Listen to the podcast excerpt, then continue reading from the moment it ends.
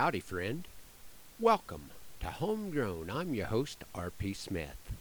Good Easter Sunday morning. The Lord is risen. He is risen indeed. I hope all of you are getting caught up after the storm. As I think back about putting Easter programs together over the years, I feel like I've said that many times, with weather related storms and other types of storms that make us feel helpless. It is hard for me to believe that it's been ten years since my dad was hurt in an accident while working at the sale barn, and that a few weeks later a poem came to me on Good Friday that I used for my Easter Sunday homegrown program. My dad is still living in a care home in Kearney. I appreciate the wonderful care that he's being given there, and I don't get down to see him nearly as often as I should. This is a storm in my life that still makes me feel pretty helpless.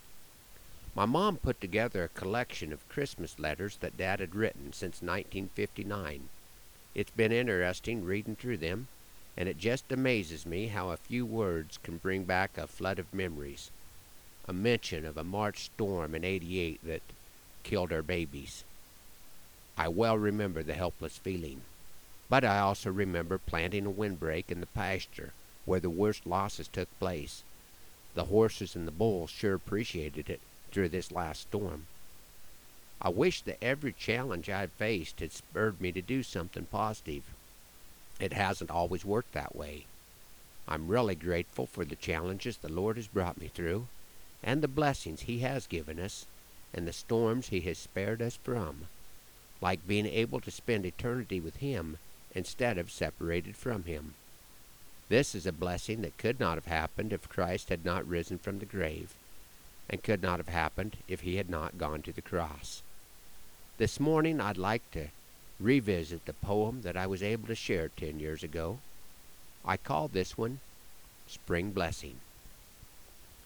Thank you, Lord, for this morning, for this clear and cloudless sky, that we can come before you and that we can question why. I thank you for your blessings, and may I ask for more? When your blessing keeps us guessing, we know more blessings are in store. Bless the seed that's in the ground and the grain that's in the bin. May each one serve your purpose as this new cycle does begin. Bless the caring of my neighbors and the love of my friends. Bless the flame and the candle that is burning at both ends. Bless those who prepare for battle and those who turn the other cheek. May each one give you glory. Your wisdom may we seek. Bless the cattle on the hills and the grass on which they graze. Bless us with understanding as we wander through our days. Bless the water underground and the rain that's yet to fall. Your moisture brings new life, and through grateful tears I call. Thank you, Lord, for the blessing of your mercy, the blessing of your grace and the blessing of the blood that fell from the one who took my place. Thanks for riding along on Homegrown this morning. Hoping that the Lord blesses you real good today, that He is raining on your place, and that our happy trails cross again soon. I'm R.P. Smith.